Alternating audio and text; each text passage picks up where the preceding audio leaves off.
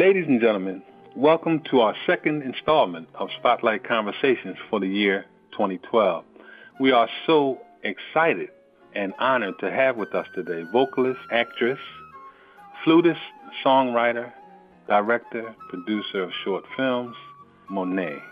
Welcome to Spotlight on Jazz and Poetry. Thank you for having me. I'm so glad to finally connect with you. It's been a long time coming, but we finally making it happen. And again, just you know, just relax, enjoy yourself, talk about you know whatever you want. And I may ask a question, but if you want to expound on it, the floor is yours. So you can talk as long as you want, and um, you know, we'll have a nice conversation, okay? Okay, I'm with you. All right. I'd like to start out with where are you from and who were your early life and musical influences? I am a New Yorker, born and raised. Um, my influences in my life were my parents initially, of course, and um, and uh, the higher power, God. You know, I've definitely been shaped by His decisions and my parents doing his bidding. Um, creatively, I, I come from a, a creative family, so my grandfather actually played violin, believe it or not, and my um, my stepdad was a jazz trombonist. My mom sang and also played piano, and she actually many moons ago was at the Apollo with her trio, the Haywood Trio, when she was a kid. And my dad actually managed groups so um, it's just been ongoing musical groups. You know, it's been ongoing creative stuff around me constantly. Um, Betty Carter is a family friend, and um, my stepdad just knew a bunch of countless greats, really, because if he were alive today, which he's not, God bless, but he he knew a lot of the early folks like Dizzy Gillespie and stuff. Thad Jones, Thelonious Monk. So you got it. You got it. Honestly, you've been around and it's been in your blood. I mean, you know, uh, basically. So that's uh, that's a beautiful thing. Where did where did you study music? Where did you go to school? Um. Well, I studied. I had private lessons. Believe it or not, I got a scholarship um, to study in college. Um, I I really liked. First of all, I guess having a, a you know musician parents you just are different anyway because you spend a lot of your time, you know, listening to them play. You know, mm. and he he was definitely that old school jazz guy because he played trombone. So you you know, me and my brother Daryl, forget about it. We were the two little kids on the blanket at the jazz concerts. You know, where your parents are out there with their um libations. All right, I'll say that. Mm. Oh yeah, oh yeah, oh yeah. that was just would be, you know, whatever they felt like rolling out with, and a couple of snacks for us, you know, and they be doing what they do, you know. And and um I look back now and I smile. Me and my brother get a kick out of it. Dow loves him. Um, we uh we just we're just in the middle of all of it. So anyway, part of my growing up and enjoying me was uh learning how to play, really, and um I liked a lot of different kinds of music. So um, I picked up different things and fell all in love with the flute. Hmm.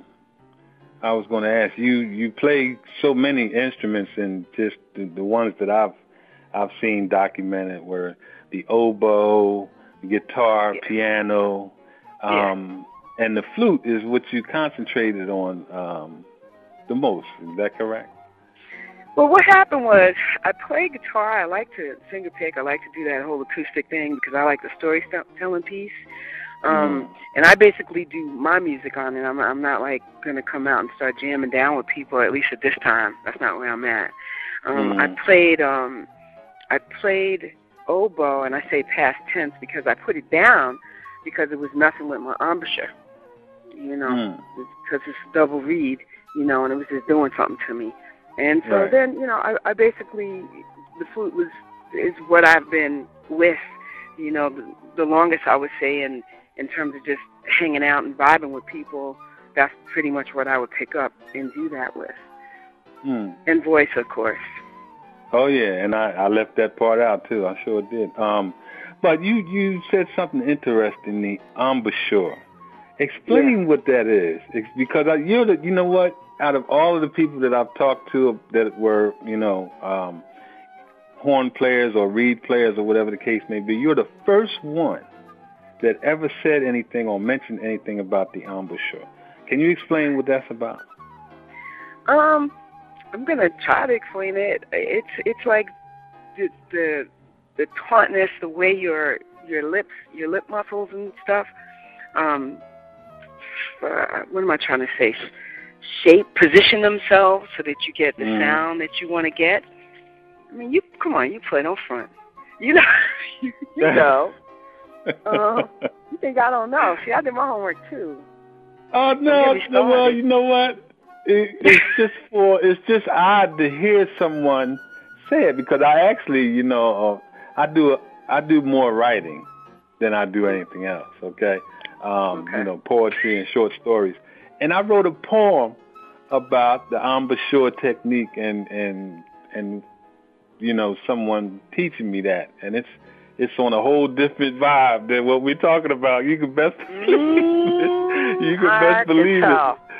you know, but you know, it was just funny um, listening to um, or hearing you rather talk about that. Uh, you know, even even though it was brief, because that's so important when you're playing those instruments and um, you know, uh, just making sure that your lips are formed correctly and and that it's not a lot of vibration and all this kind of stuff. It's it's pretty amazing, you know, actually.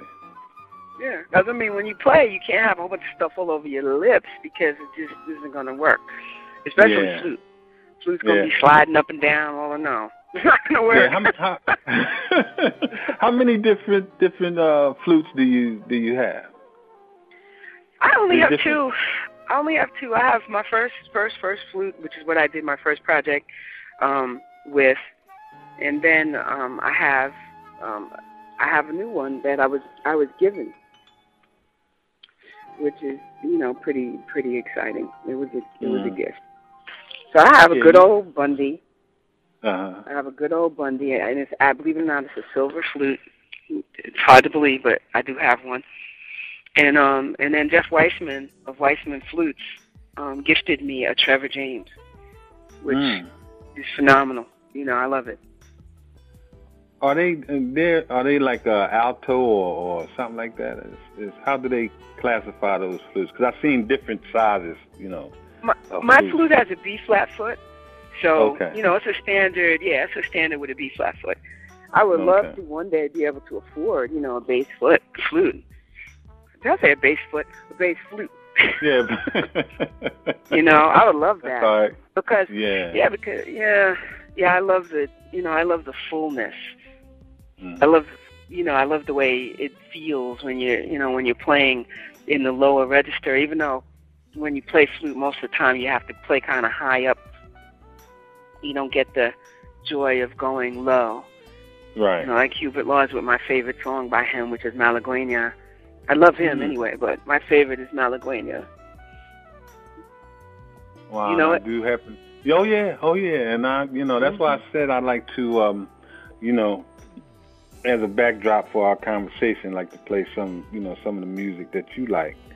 And, yeah. Um, Hubert Laws, I, I saw that he was, you know, um, definitely one of your musical um, influences. So I definitely was going to. Uh, you know, play that. But I am familiar. I have a, a seriously extensive jazz collection. I mean, music collection in general, but my jazz collection goes back like 40 years.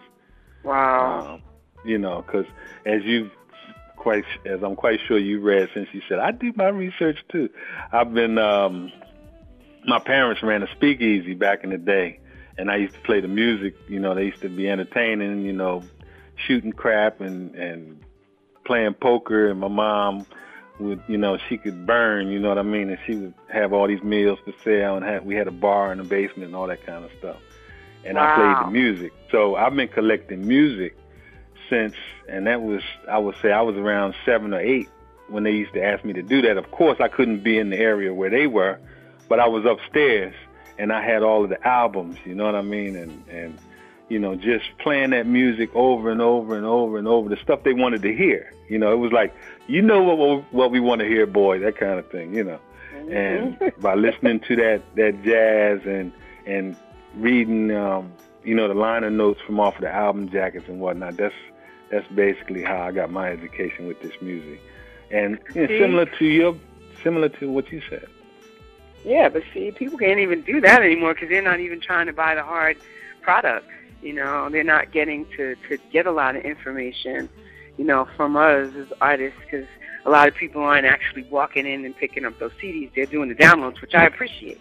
I appreciate yeah. the digital downloads now. I'm not mad, but yeah. in terms of getting more and more information, you know, that's why I personally try to beef it up by using Facebook as a forum so that people could see who what other voices, both you know, human and instrumental, on my project because I think that it's so important for you to realize that, I mean, especially real music doesn't happen in a vacuum, you know, you in and of yourself as a little island, you know? Mm-hmm. You need yes, to bring indeed. the other people to it. Yeah, and, and I still have every, maybe one or two might have went on the wayside, but I think I still have every album. Um, I have a heck of a CD collection too, but every album I think from way back in that day, I still own them. Um, and you know, even if I don't play them, I get a chance to just read, you know, and just keep doing the research on different artists. And um, you know, I was I was looking at yours, and from your latest uh, your latest project, Life Size Mirror, and you have so many people. Name some of the people you have playing with you and and uh, on that and singing with you and producing and all that kind of stuff. Oh boy, I've got um, some wonderful folks. I've got uh, Steve Wallace, um, producer, co-writer, um, mixed a lot of the project as well. Angela Johnson, co-writer, producer. She mixed a, a song or two also. Um, I've got Randy Wilson. He co-wrote and, and he's playing on some stuff.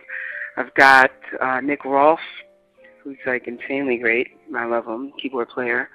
Uh, co-wrote a song. I've got Chi who produced and co-wrote another song on there. I've got Sandra Williams.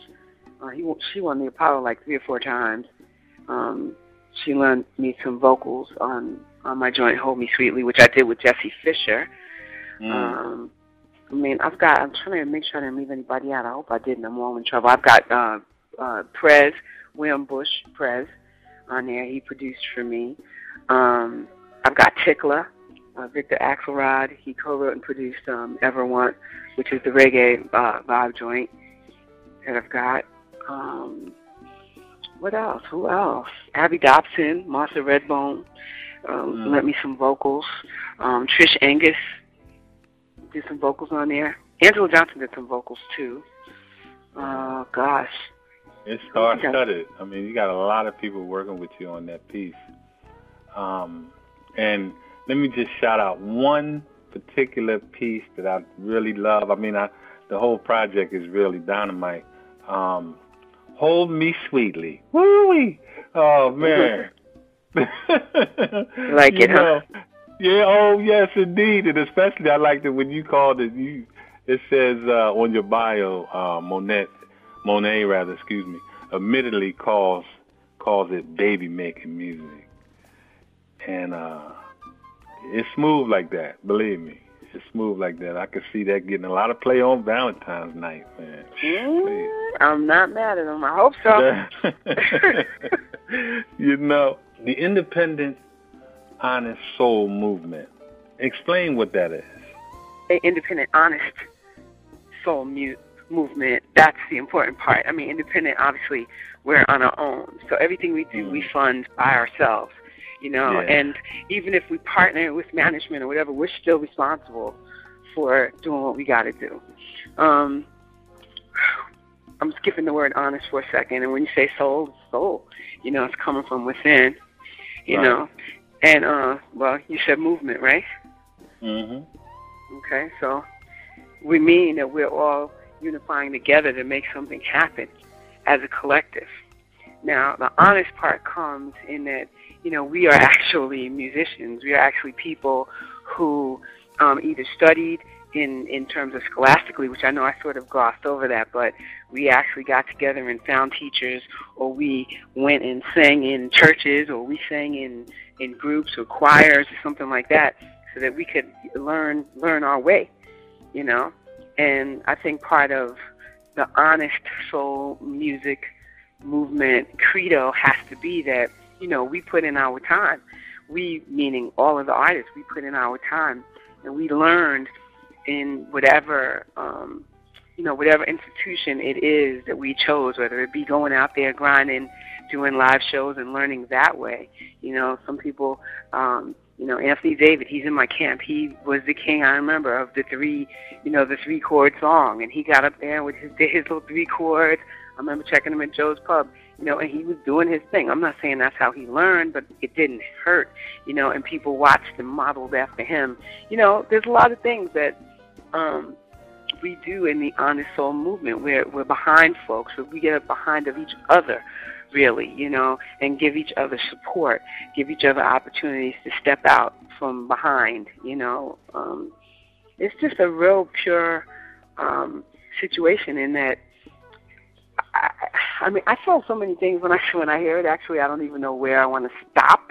You know, mm. because. Mm the really, I mean, because the independent piece is so huge and so large and so intense, you know, and then the honesty piece is just exactly that because there's really kind of no room. I mean, you know, there's going to be people doing whatever else they want to do, you know, subversive stuff, but there's really not a lot of room for that. So those mm-hmm. energies end up getting cleaned out because everybody's working so hard that you know it's about folks that are you know you know, one for all, all for one kind of thing. You know, kindred. You know, those are my people. You know, they work hard. They do a lot of stuff. You know, they're a good, you know, straight up, you know, singing duo company corporation in and of themselves. Even though we're all part of Purpose, you know, entertainment group. You know, and it's just yeah. like there's a lot. There's a lot that goes on when you talk about the indie, you know, honest soul movement because we're really making our way, we're making our points, we're getting our messages out, we're giving good product, and we're actually celebrating live music, you know, mm-hmm. and um, and it's just it's it's really it's beautiful. what do you yeah? What do you think could we could do to because it's always especially with um, with our folks and when I say our folks, I mean African American people we don't come out and support the live music like we should. I mean, when I go to a to a concert, um, you know, especially a jazz concert, um, I see mainly other people. If you know what I mean, I see white folks, I see Latinos, I see Asians. I don't see our people come out. Now I don't know whether it's all, and I'm talking about even a free concert um, in the park. You know what I mean? We don't yeah. we don't come out and support um, our musicians the way we should. What do you think we can do about that, and what's the cause of that? Well, first of all, unfortunately, people have like really bought into the whole you know glam slam nonsense of music. You know, they they're they're still running with um, you know the little fifteen year old skinny whatever singer, you know, little young boy with his pants hanging off and all of that. And that's great. I'm not knocking it. I like some of that music too. I'm not going to front. But, mm. you know, that is what people, um, that is who sells the tickets, you know, unless it's a super major artist, you know, who it's like, seriously, you can't, like a Miss Jackson you know, who's going to come out mm-hmm. with lights dropping from the sky, you know. I mean, it's like an all or none kind of thing. I, I do think, though, that people are open to exploring um, coming out and supporting live music. I don't know that people are aware. I don't know that people really realize that um, that we're here and that they're going to come out and actually have a quality show. You know, I don't think that.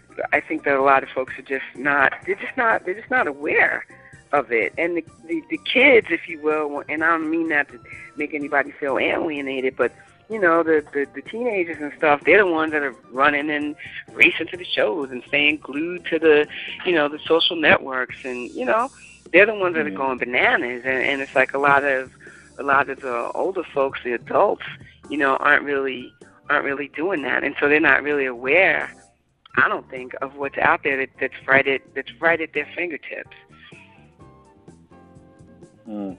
I know with with as far as spotlight on jazz and poetry go, we spend a lot of time um, trying to get this music and the poetry um, out to our young folks, the young people, because um, I don't know how it is in New York, but it's probably the same as it is here in Philly, where I'm at.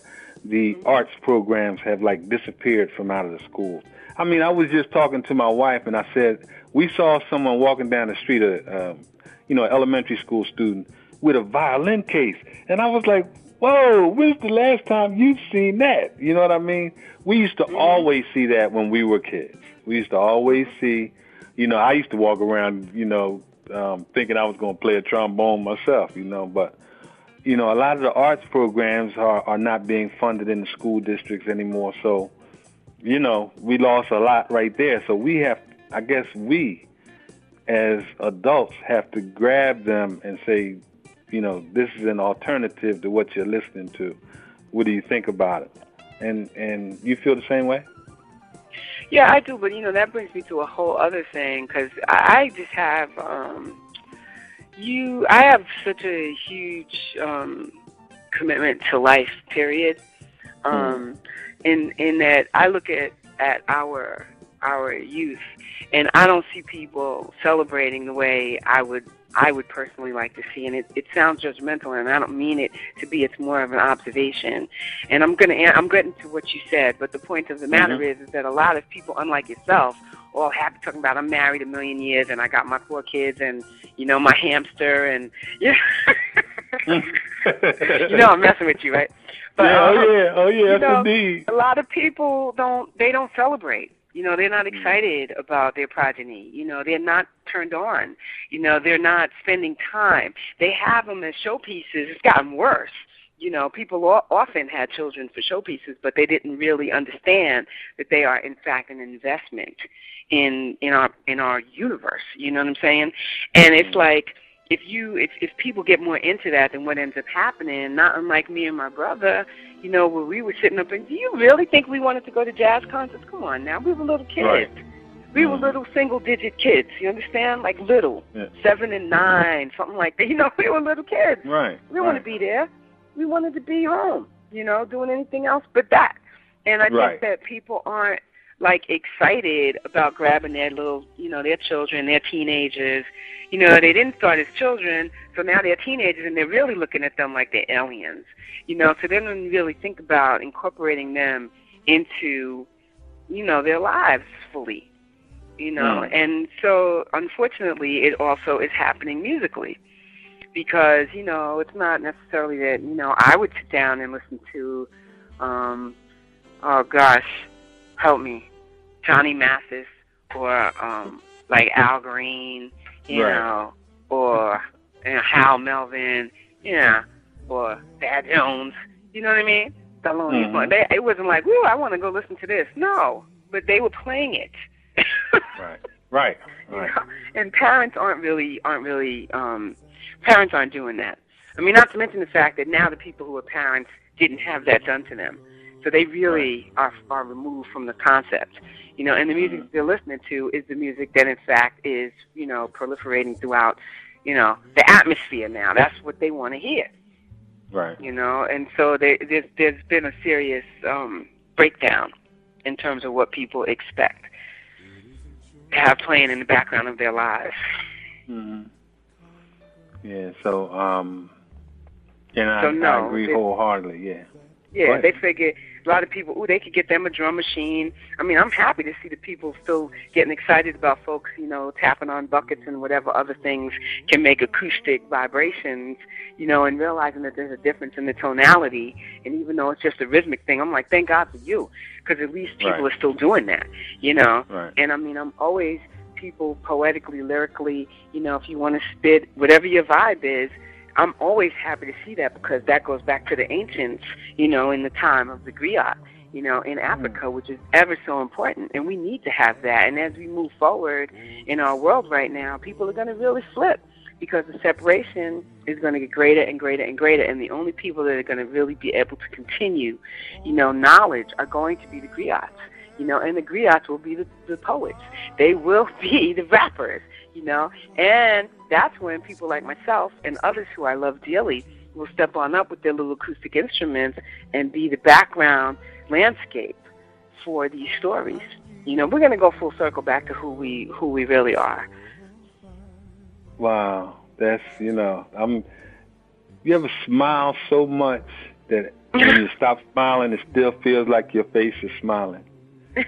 That's that's how it is listening to you. Oh man, you you just fell right into, you know, what I wanted to get into next, which is the correlation between jazz, and I'm saying jazz and poetry because of spotlight on jazz and poetry, but you know, it it's all intertwined what's the correlation? What do you think the correlation is between jazz and poetry, and what's the importance to our culture? And you started, you know, you already started, you know, into that uh, into that question. So um, let's follow up a little bit with that.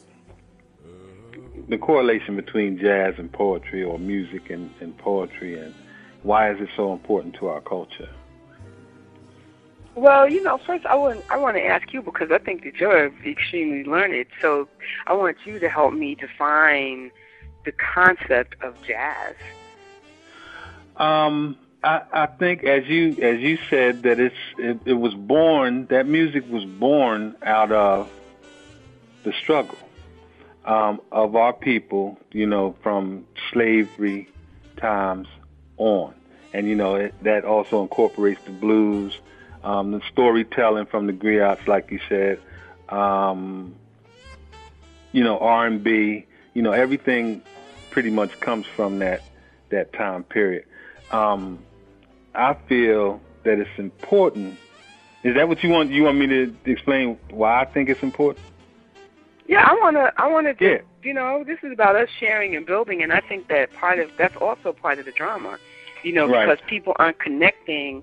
You know, over the phone, state to state, you know, continent yeah. to continent, generation to generation. You know, your vantage point, your viewpoint of, you know, what jazz is, you know, may or may not match mine, but it's going to definitely add a different layer, you know, because right. if I'm going to sit and define um, jazz, and I don't think that jazz is that, or maybe I don't even feel qualified, because I'm going to be honest before we even get confused. I don't feel qualified to define it per se, you know. Mm. But I do think that you, because this is this is the forum that you've chosen, the plateau you choose to speak from, you know, the podium that you're behind, that you okay. obviously have a concept. Yeah, and and um, you know, jazz and the correlation I feel between the jazz and the writing and the, the storytelling and whatnot is the whole improvisation side of it. You know, it's it's improv with with both the writing, the poetry, and the jazz. I, I remember um, talking with my sons and a couple of, of their friends, and talking about how similar poetry was and jazz was to hip hop because that's the era that they, you know, that they're coming up in. And um, they were like, ah, no, it has nothing to do with the jazz. That's for them old folks, you know what I mean, listening to that jazz. And I said, no. I said, you know how you have the freestyling, for example, you know, when they ha- when they're doing the um, freestyling back and forth with the hip hop and they're battling or whatever. I said, now let's listen to a little bit of that. And I forget who it was. It might have been Nas and somebody else you know, uh, rapping back and forth with each other. And I said, okay, now listen to this. And I turned them on to a little bit of Dizzy Gillespie and Charlie Parker going back and forth with each other. I said, now, tell me, doesn't that sound the same? And they just looked at each other and they said, yeah. And I said, okay, now you got the human beatbox, and this is more from, from our era, I believe, um, Dougie Fresh. And he's doing going through his beatbox thing, and I said, okay, now listen to this. And I put on this song by um, Louis Armstrong called Heebie Jeebies. And what happened during the recording of that, um, some sheet music that he was reading from fell on the floor. So they couldn't stop and pick it up because back in the day the, the studio time was outrageous. So they just had to keep going. So that's when he started scatting. Skip dap de bap de bop de boop de bap. And they left it like that. So now isn't that the same as Dougie Fresh? Or isn't Dougie Fresh's stuff the same as what Louis Armstrong was doing? And they had to agree with me. So, you know, that talking point or that teaching point alone was just showing them the correlation between, um, you know, jazz and poetry and hip hop. And why it's important to our culture is that it's almost like um, sitting around telling jokes or sitting around just negotiating agendas. Everybody has something to add to the pot to make it an even better stew. And you know, once I once I you know start talking about that, then that whole conversation is is on, and it just you know we just have to try to keep marinating it and keep keep on boiling it or whatever or simmering it in order for and and then it gives you the opportunity to actually talk to one another or actually even look at one another and say, darn, this is a person in front of me. You know what I mean? This is like, um, you know, it's real ideas coming. All we're doing is just talking, or all we're doing is just having a jam session. And it's, you know, it's a beautiful thing, and I think it's real healthy. Yeah, I think so. okay.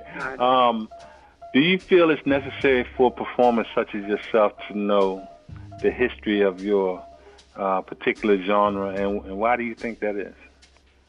Well, I wasn't trying to get out of um, visiting that question anyway, but I will go to this one because I'm with you on that. Well, first of all, the genre meaning organic soul. Okay. Is that what you mean? Whatever, yeah, whatever. If, you, if if I say that, then you know, for me, you know, organic soul conceptually is like kind of unique. Um, mm. So it's just about me being able to. I have to. I have to know what it is that I'm defining. You know, and I think that. Um, I think that music, period, you should you should visit the roots of any music that inspires you so you can you know you can broaden your horizons and just visit it. I mean, you don't have to, if you're not a history person, you don't, don't want to know the history behind something. That's fine, but you can listen back to similar pieces. You know, I mean, if you're moved a certain kind of way, then maybe you do want to know a little bit about the artist. You know, behind the piece and what was on his or her mind when he or she sang or played that thing. You know, because it's it's always um a lot of times it could be cathartic for you too, you know, as you move through the world, you know, figuring out why you're attracted to something, you know. But I, I don't, because I think, because organic soul to me is a fairly new um, genre, if you will. I don't even know if it exists on iTunes. You know, I think it still gets slipped into soul or just R&B.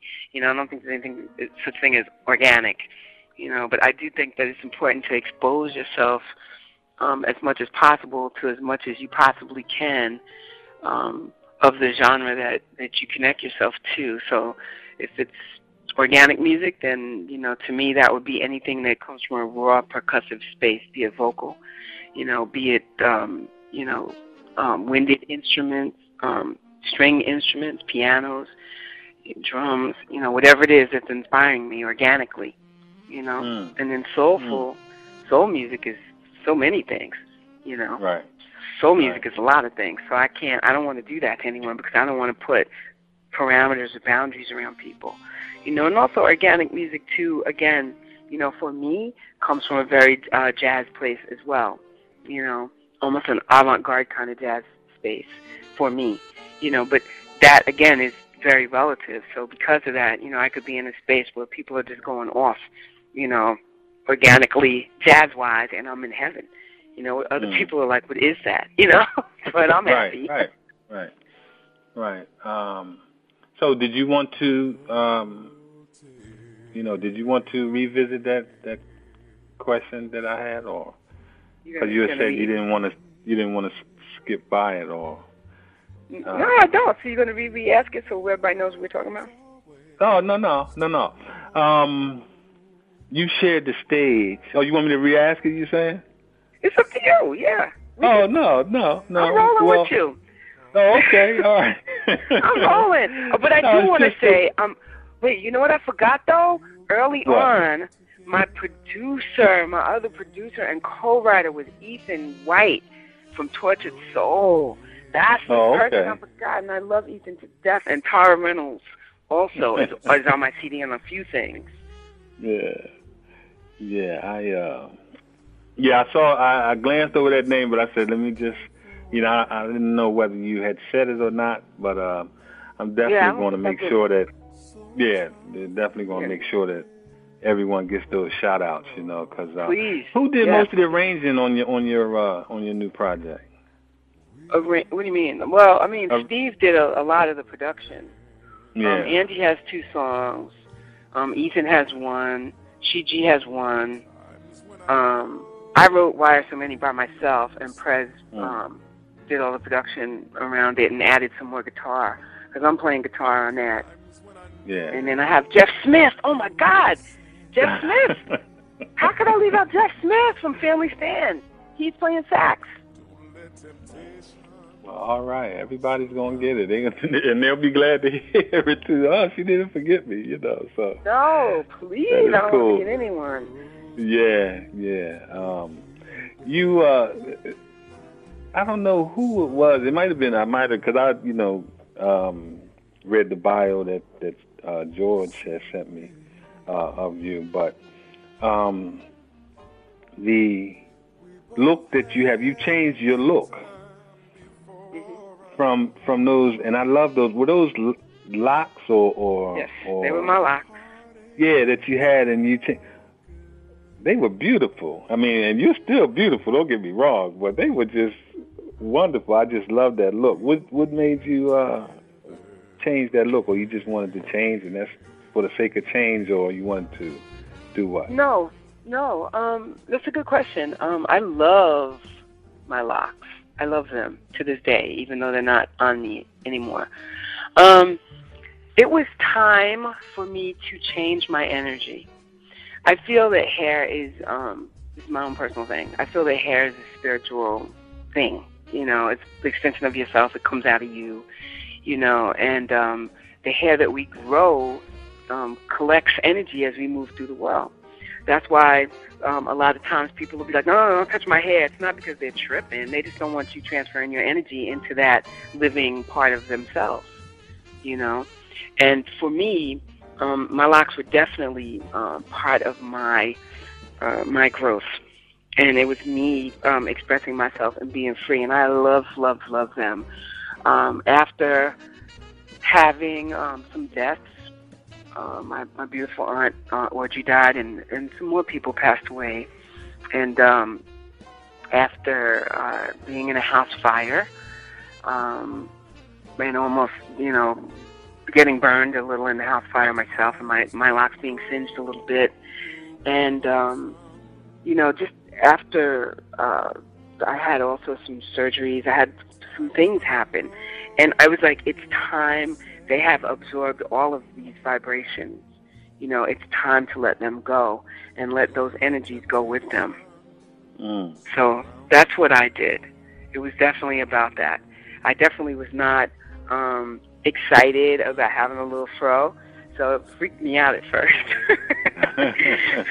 that's why in the YouTube, um, some of the YouTube footage, uh, you see me at the Blue Note with my little afro and my little hat on. And it took me a second to get used to it. And then I was just twisting them, you know, just two strand twisting them. And I was kind of like, all right, that's not really going to work, you know, and I'm not ready to lock again. You know, Mm. and being an actress also, I wanted to be free. You know, um, once I once I made the decision to let them go, the decision not to lock was I wanted to be free. I didn't want the the um I wanted to just do whatever my hair is going to do. And I'm not a hair person, so Mm. pulling it back um is it, it just seemed like the most logical thing to do once it grew out of the little afro stage. Right. Yeah.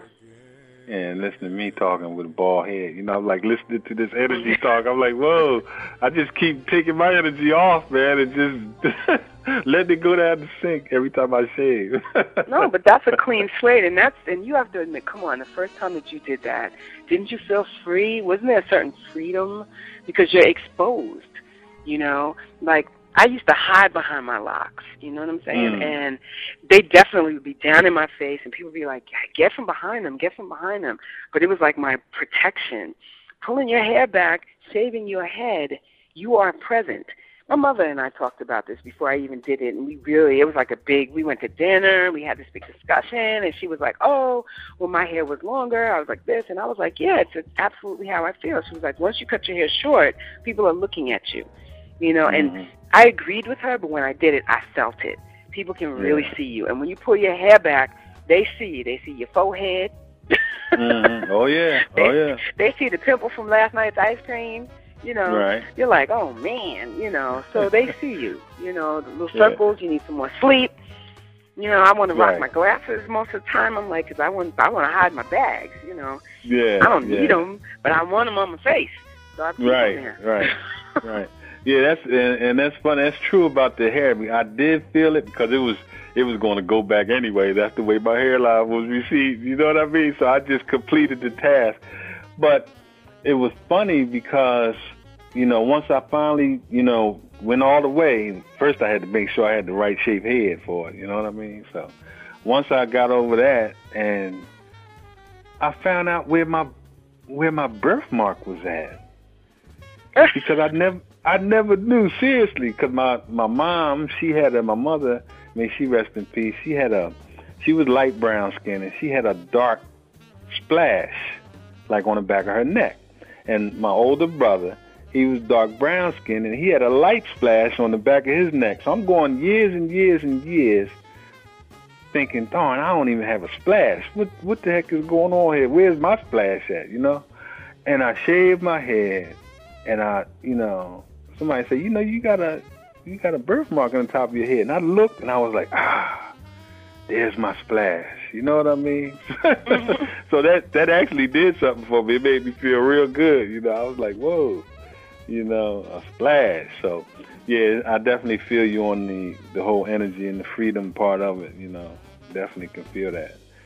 Um, who in the industry? Because you played with so many so many different people, and we're gonna get into that acting, uh, your acting uh, and filmmaking aspect too. But who in the industry would you like to someday share the stage with?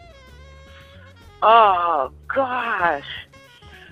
Oh man, there's so many people I would like to be with on stage. Are you kidding me? Oh boy. If you could name, if you could name two, so that must really be hard. But if you could name two, yeah, it is, it is really hard because there's so many people that I love for so many different reasons. You know, mm. there's like, there's like, um, oh my gosh, you're like, well, it's taking you a long time. You got such a long list, but there's, there, no, really, because there are my, you know, there are my co, there are my peers that I love to, I love to be with. You know, so many of my peers that we're out here struggling together. Um, there are. Uh, oh gosh, why did my brain just go blank? I had a list like, and it went, and I'm like, really, seriously? I'm not supposed to have that kind of thing happening.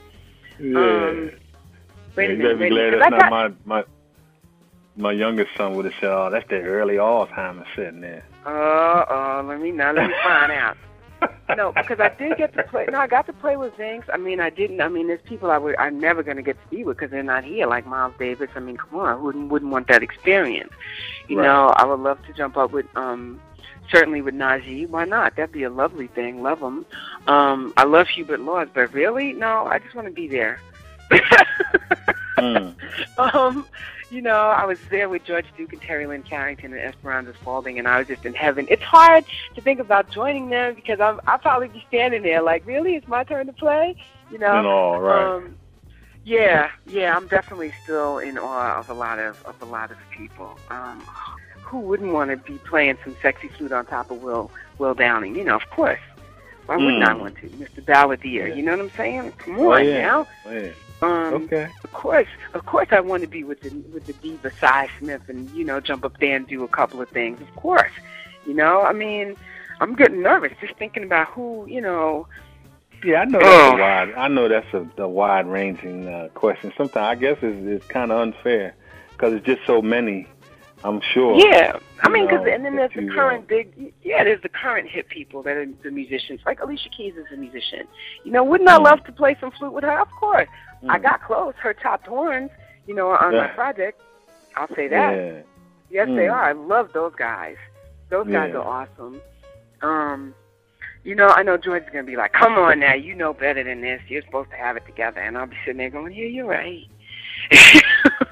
oh no, it's it's, it's fine because this is this is real. This is just how it is. I mean, I get I get like that sometimes too, where it's just, you know, I'm more excited about the question and the different possibilities. You know, um, you know that that you can't really zero in on one or two people like I asked. No, but it's you know, I would love to play with hard, Michael though. Franks. I mean, Michael Franks. Come on, I would love to be with yeah. him. And people don't like him, but I love him. Love yeah. the man. Um, How was you know, that playing at the? You mentioned that you played at the Blue Note. How was that playing at such a legendary venue like that? Well, you know, first of all, the first time I got to walk up into the Blue Note was to go see Miss Betty Carter because Mm. she's friends with my. She was friends with my aunt, and um, so I wanted her to hear my music. And so I'm outside knocking on the door and everything, and um, you know, I'm like, oh, it's Gene Phillips' niece, and she's like, "Gene, get in here, girl! And that's my first exposure to the Blue Note was Betty Carter saying, "Get in here, girl," and me, you know, crawling into the room with something for her to listen to. So that was the first thing. Um, so certainly going there and getting on stage, I got to go on stage with Maya, as you're saying, who I love, who, you know, it's like, that's why when you asked me, I was like, well, I'd like to play again with Maya. I'd like to play again with Eric. I'd like to play with Gordon. I'd like to play with, you know, Karen Bernard. I'd like to, I could, I like to play with Jeff again. You know, I mean, there's so many people that I want to be with that I love that I've played with, but I want to be back with them again, you know. Mm. Um, I know the question isn't that. The question is who, if you could, out of, you know, the untouchable, would you try to get to, you know. Yeah. But um, being on stage was definitely it was a rush. I mean, when Maya invited me to go, I was so turned on I couldn't even think straight. You know, Mm. I just went tripping up onto stage, and you know, I was really happy. It's just a rush. I mean, just joining her, and then doing my own show was you definitely feel like you were, you know, you arrived in a big way Mm. because suddenly you're on this, you know, crazily famous space. You know, you're on this stage and you're you're looking around and it's like, wow, this is my house tonight. You know, Mm. and it it it, it feels good. It feels really good, especially when people come out for you know for the independent artists evenings and events. You know, it's it's it's huge. It's Yeah. major for us. Oh yeah. Oh yeah. You know, for me, it was phenomenal. And what do you have? What's on the the horizon for you? Um, for you, concerts or or anything like that? What's coming up? Because I definitely would love to come and see you uh, perform. Um, so, what's anything coming up in the near future? Um, and then I am back at the Blue Note in April, um, doing the late night series, which is like the midnight show Yeah. um, on April 7th. Those are the two things I've got coming up musically. Yeah, well, I definitely have to check out the the April. Sounds sounds better. Then once you have some information about it, well, I know you probably already have it. Just share it, share it with me so that I could bang it all over my my uh, Facebook and everywhere else. Um, Definitely. You know, so that so that uh, some of my folks and I got a lot of people that, that a lot of friends that live up in New York that probably would like to come and see that too. I would love that because you know also people can keep up with me on ReverbNation.com slash Monet NYC. You can hear my music there. You can see what's going on with me. Where you know, and um, you know that's a good thing. I'm the I'm, So I'm the featured. Sorry, I'm no no no no no. I'm sorry. Go ahead. no, I was going to tell you I'm the featured download of the month too. Um, Oh, that's I have a free download rolling on Soul Tracks. Yeah. So I'm definitely gonna have to Yeah, so I'm going to, you know, blow up your your Reverb Nation page and any other page that you have. Just you know, I'll make sure that I have that information and make it part of my liner notes because uh, you're definitely going to be on that um, my liner notes page and you know with your with your bio and and what's going on with you, any concerts and your um, you know your website information and stuff like that. You know, I like to like I said, it's, it's about you and that's how we feel here with uh, Spotlight on Jazz and Poetry. I just like to help in any any way that we can, and, and just to get the word out about you. You know what I mean? Yeah, I appreciate it. Are You kidding me? That's what we need, and that that goes back to the other question you you asked me earlier, which is why aren't people coming out? Also, they're not they they not, they're not aware of it, and we're not necessarily um, tapping into resources that will push us, that will get people to come out and see us. You know, because mm. you need that. We really need that. Do you have any advice for any young people that would like to pursue a career in the entertainment industry? Yeah, I think first of all, um, listen to as much as you can, read as much as you can, um, um, go to live shows. If you're really pursuing it, go to live shows.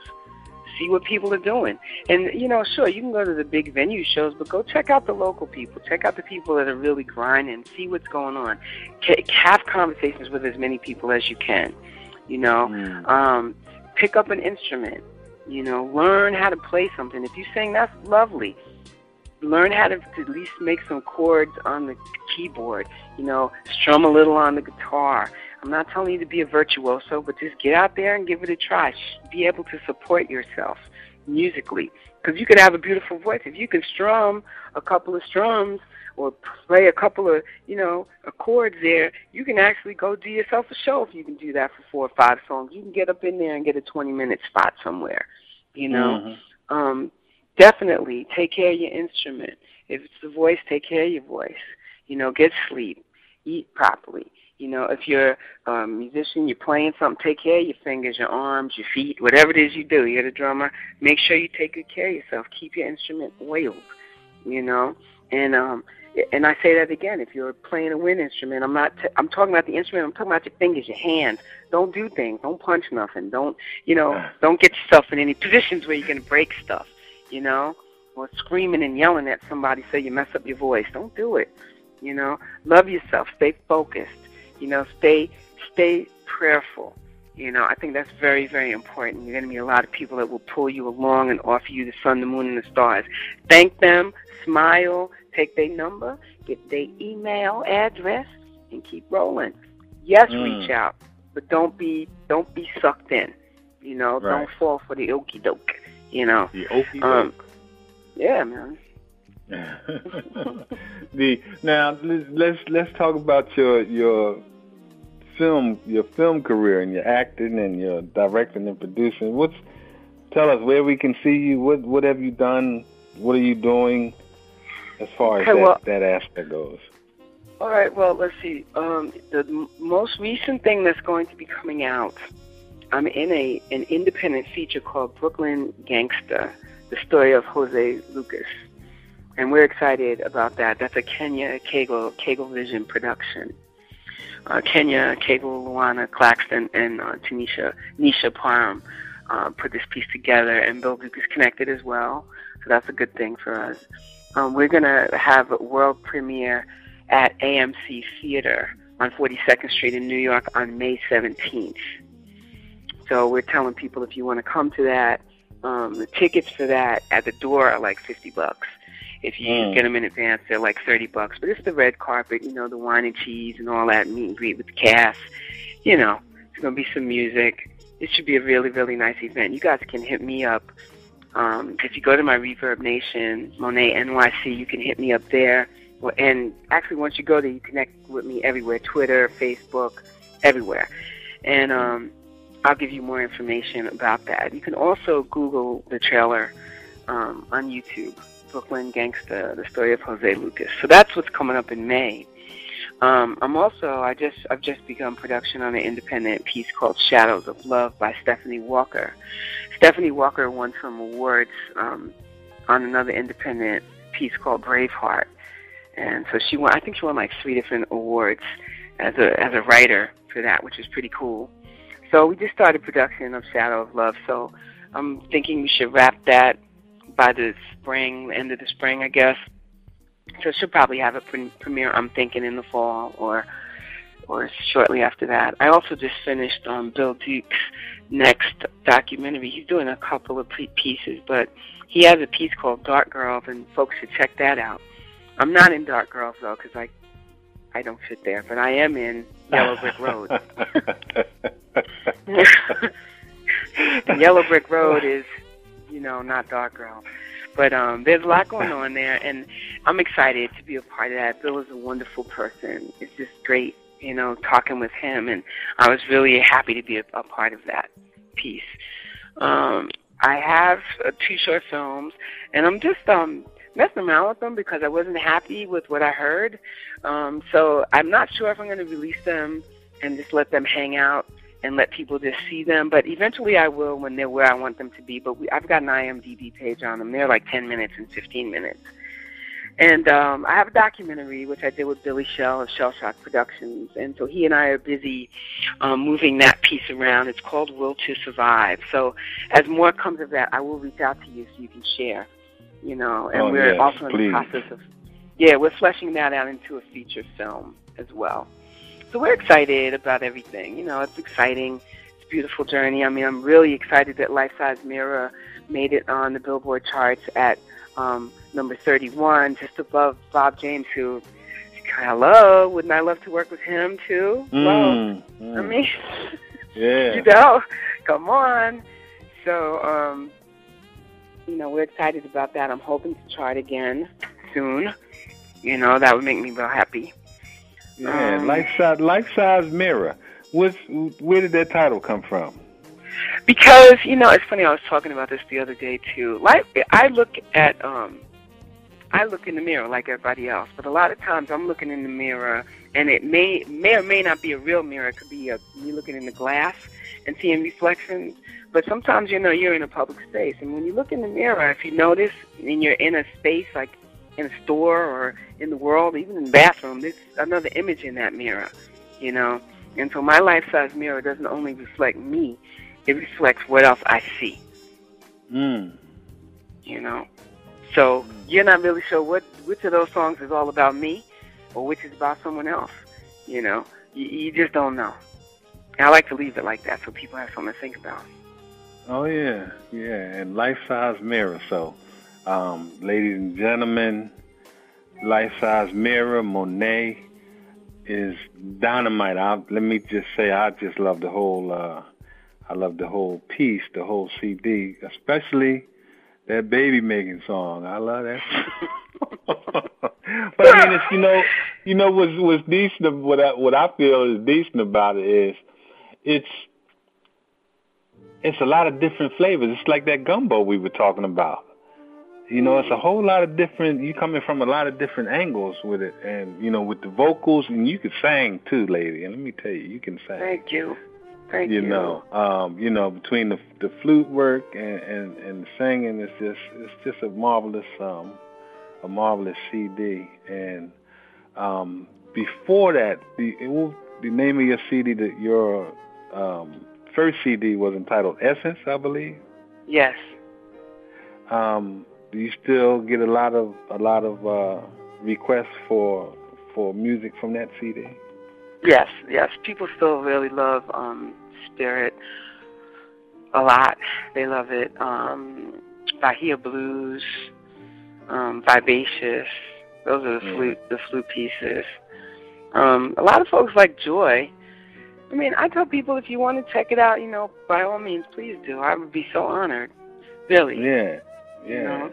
It's like I just I'm just glad to hear you know someone playing an instrument. You know what I mean? You Mhm. said I mean you know and and more than one you know including the voice you know. But I just love that whole. uh I just love to hear instruments instead of machines that can make the instrument sounds. I like to hear you know you can in the background you can hear the the squeak from someone strumming a guitar.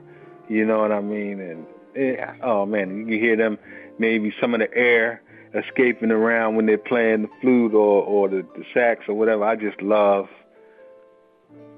Yeah. music instruments.